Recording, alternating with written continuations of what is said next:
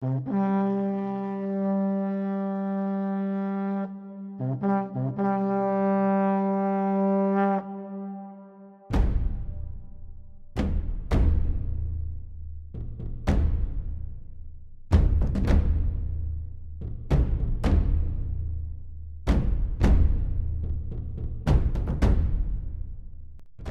Patre Conscripti. Seas bienvenido a Scriptorum Historia Romana, donde juntos exploraremos, sesión a sesión, la historia de Roma, desde sus más humildes comienzos hasta la caída del último reducto que se digna en llevar ese nombre, al menos en Occidente. A lo largo de este podcast hablaremos de los eventos más importantes, así como de su interpretación en el devenir de los sucesos, para entender cómo es que crearon el imperio más estable y longevo de la antigüedad occidental y cómo es que influyen desde tiempos tan remotos a nuestra sociedad actual. Citaremos fuentes, hablaremos de obras relacionadas directa o indirectamente con la República y el Imperio Romano, les narraré interpretaciones históricas, a veces expondré las mías, y lamentablemente para todos, contaré malos chistes.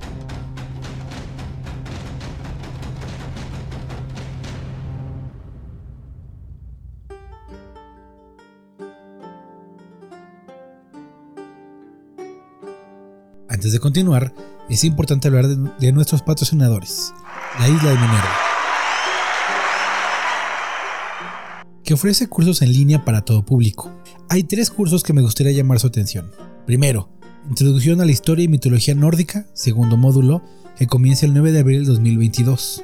El siguiente es Arquitectura y Poder, Castillos, Catedrales y Palacios en la Europa Medieval, que comienza el 13 de abril de 2022. Y el tercero, Historia de Rusia, segundo módulo, de la Segunda Guerra Mundial a la actualidad, que comenzará el fines de abril, principios de mayo. Los invito a que visiten la información en la página de la Isla de Minerva o en su Facebook, la Isla de Minerva.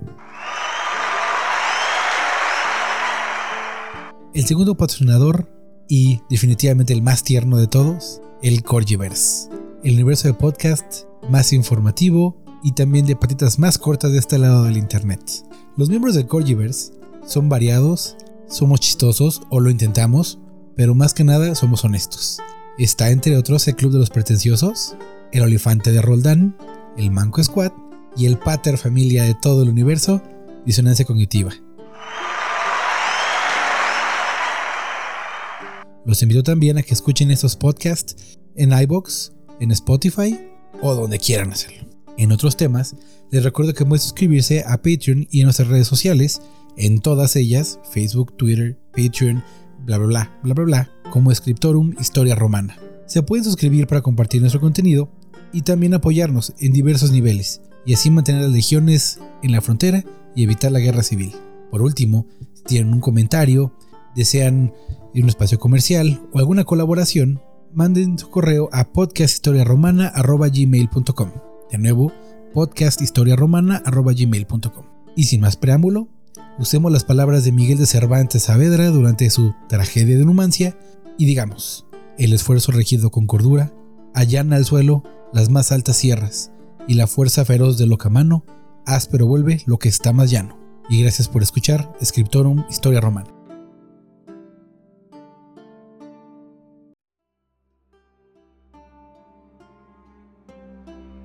Sesión 11. Los etruscos. Antes de comenzar, tenemos que hablar del elefante en la sala. He tenido un largo periodo de descanso, debido primero a las fiestas decembrinas del final de 2021 y luego debido a una serie de cambios personales.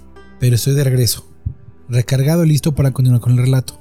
Solo me queda pedir disculpas por esta pausa enorme, pero jamás he considerado dejar de hacer este programa, que surge de lo más profundo de mi ser y mi amor por la historia. Podremos hacer pausas, pero jamás detenerlos. Como alguna vez hicieron mención en el Club de los Pretenciosos, estábamos en criogenización, más o menos. En realidad, fuimos a hacernos cargos de invasiones germanas, a defender las fronteras del imperio, mantener los limes. Pero regresamos triunfantes, salvamos el imperio y volvemos a sentarnos en el scriptorum a continuar con el relato. Verán algunos cambios pequeños en este podcast, sin embargo el formato se mantiene igual y la información será igual. También, antes de comenzar, es necesario informar algo de importancia. Debido a conflictos con horario, el podcast será liberado cada dos semanas a partir de esta emisión, por lo que pueden esperar este episodio que escuchan el día 23 de marzo del 2022, el siguiente el día 6 de abril del 2022 y así sucesivamente. Ahora, basta de palabras vagas de un historiador melancólico y vamos a la historia. La última vez que visitamos a los romanos, lograron sacar una concesión de, la derrota ante Lars Porsena, el primer gran enemigo, quien puso en jaque a la naciente república, obligando a los romanos a devolver las tierras etruscas que habían tomado de los vellentinos, además de tomar rehenes de las clases altas para asegurarse que Roma cumpliría sus promesas. Gracias a esta derrota, la expansión inexorable de los romanos fue detenida, al menos por un tiempo.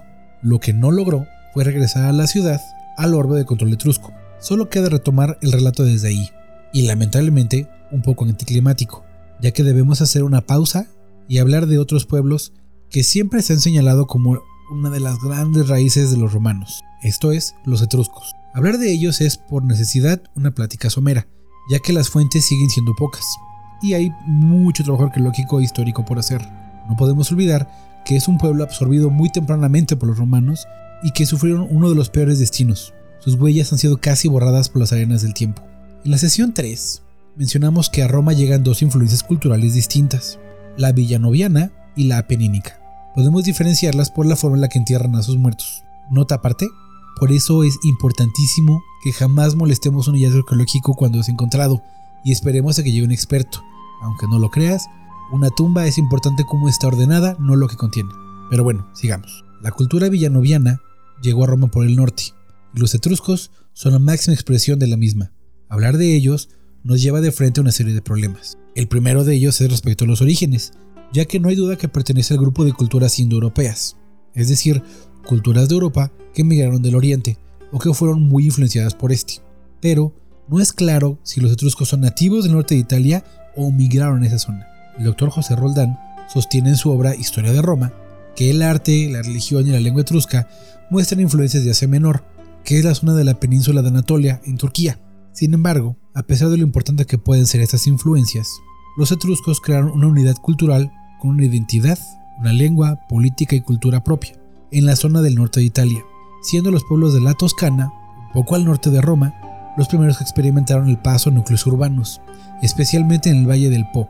Por otra parte, su lengua nos da algunas pistas de sus orígenes, ya que se han analizado muchas inscripciones y se encuentran elementos de lenguas indoeuropeas mezcladas con algo de griego, pero además no se han encontrado lenguas italianas arcaicas, lo que puede significar que su lengua es importada, no nació en la península, como ocurre con el español de América.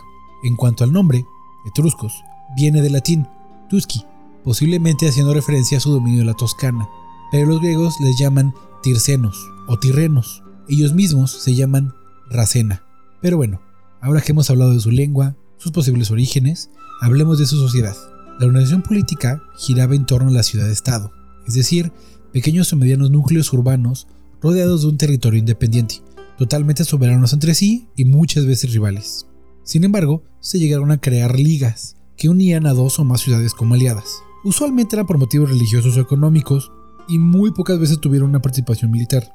Esta forma muy griega de vivir les ocasiona al menos un gran problema, una desunión brutal frente a un enemigo externo. De nuevo, como es el caso de los macedonios ante los griegos, que pudieron acabar una a una la independencia de las ciudades aprovechando la misma competitividad entre ellas, podremos hacer una analogía con el neoliberalismo moderno, pero no la voy a hacer. Los hombres fuertes de las ciudades etruscas eran los reyes, llamados lucumos, cuyo mejor ejemplo es Lars Porsena, aunque posteriormente algunas ciudades pasaron a un régimen oligárquico, que elegía anualmente a dos magistrados. ¿Les suena conocido esto? Así es. Otro ejemplo de organización tipo consular, y muy posible lugar donde los romanos pudieron haberlo aprendido, pero en Etruria se llamaban silat. Igual que en el caso romano, aunque un poco más temprano, la sociedad etrusca era piramidal, con los esclavos como la base de la economía, arriba de ellos se encuentran los, entre comillas, hombres libres, que representan una clase plebeya, que como siempre ocurre con las clases medias, ellos pagan todos los impuestos y no disfrutan ninguno de los beneficios. Sobre ambos grupos están los nobles, aquellos que detentan el poder absoluto, incluyendo el Senado. Estas clases se mantienen en el poder gracias a la monopolización de los medios y un prestigio que cruza fronteras. La economía etrusca se basaba en el comercio. Sus productos agrícolas y metalúrgicos llegaban a lugares como Grecia o incluso Fenicia a través del este y hasta la península ibérica por el oeste mientras que sirven como el intermediario entre las colonias griegas y sus bases, así como uno de los ejes verticales entre Europa y África. Para poder crear esos artículos, desarrollaron sistemas grandes sistemas de irrigación, lo que les daba una ventaja agrícola, pero posiblemente su industria más famosa era la metalúrgica. Gracias a depósitos de cobre y hierro en la isla de Elba, lugar donde por cierto fue desterrado Napoleón, y en la zona del Piamonte, en el norte de Italia, les daba la materia prima necesaria para ser grandes trabajadores de metales. En el frente religioso, del cual hemos hablado un poco ya, es de corte antropológico revelado, es decir, adoran deidades y no conceptos, pero las formas del culto y los nombres de las deidades fueron dadas al hombre por la divinidad, según su tradición. Había tres grandes series de ritos religiosos. El primero era la adivinación del futuro por medio de las vísceras animales, llamados aurispicini. El segundo eran los fulgurales, que interpretaban rayos. Y el tercero es de los rituales, que dictan las formas del culto divino.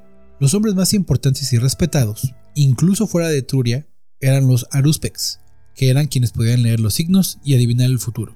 El panteón etrusco era relativamente similar al griego.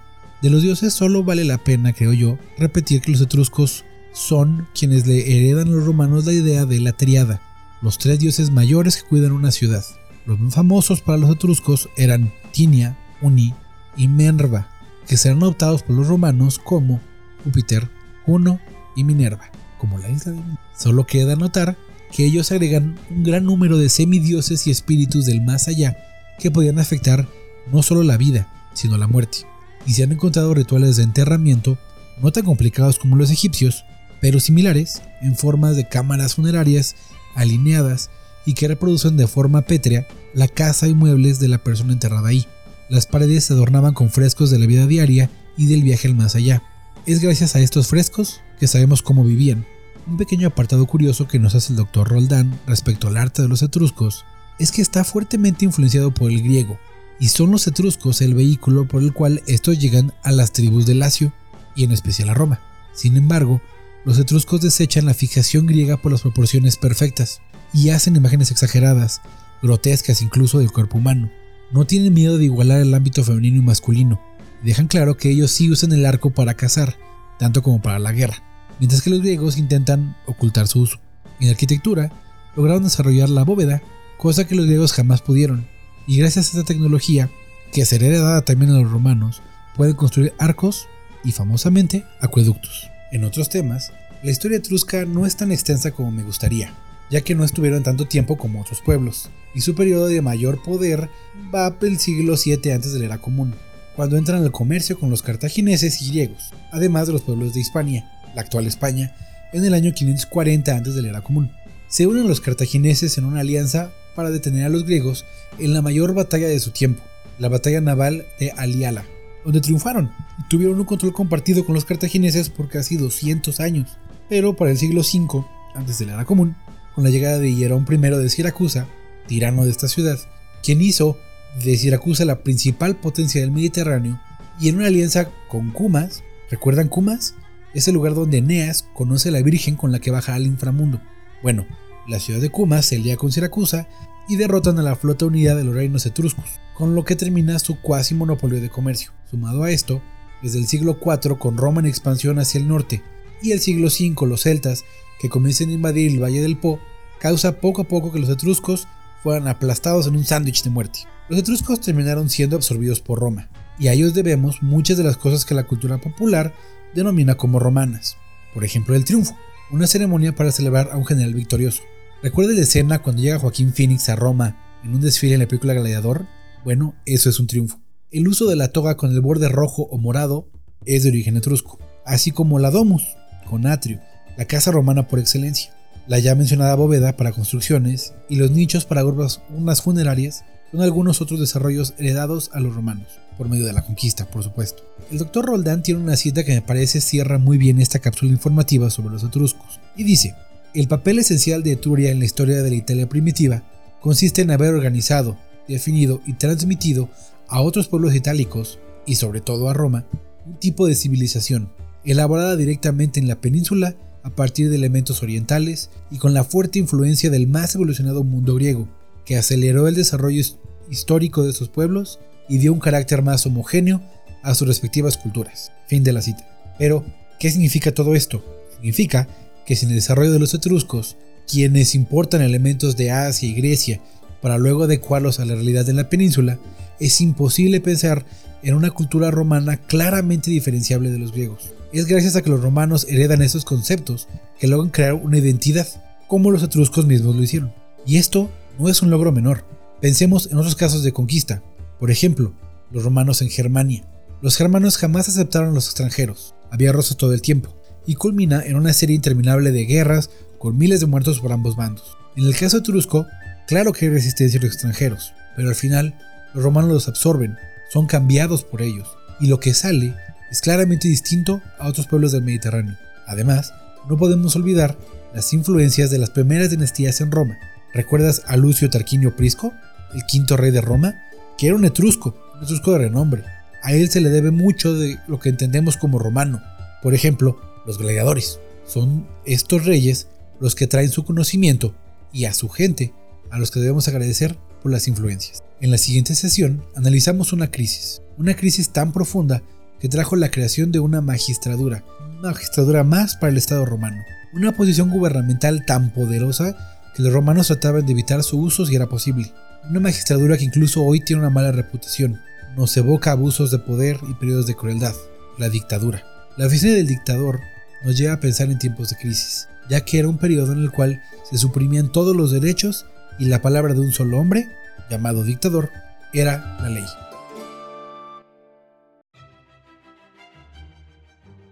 Un saludo y abrazo afectuoso a Adriana García, nuestra primera y desde el inicio patrocinadora en Patreon.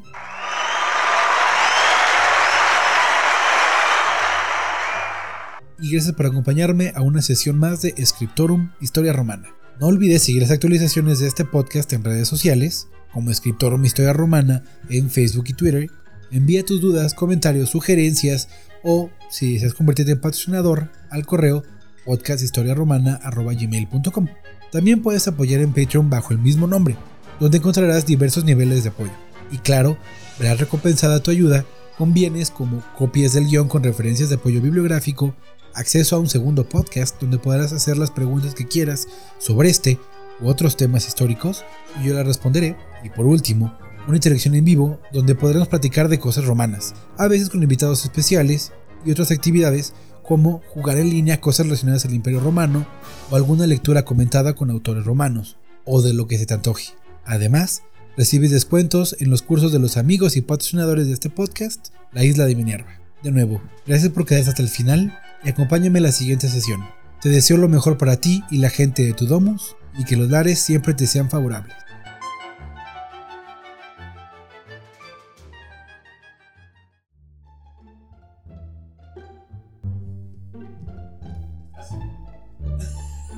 No veo. Ya.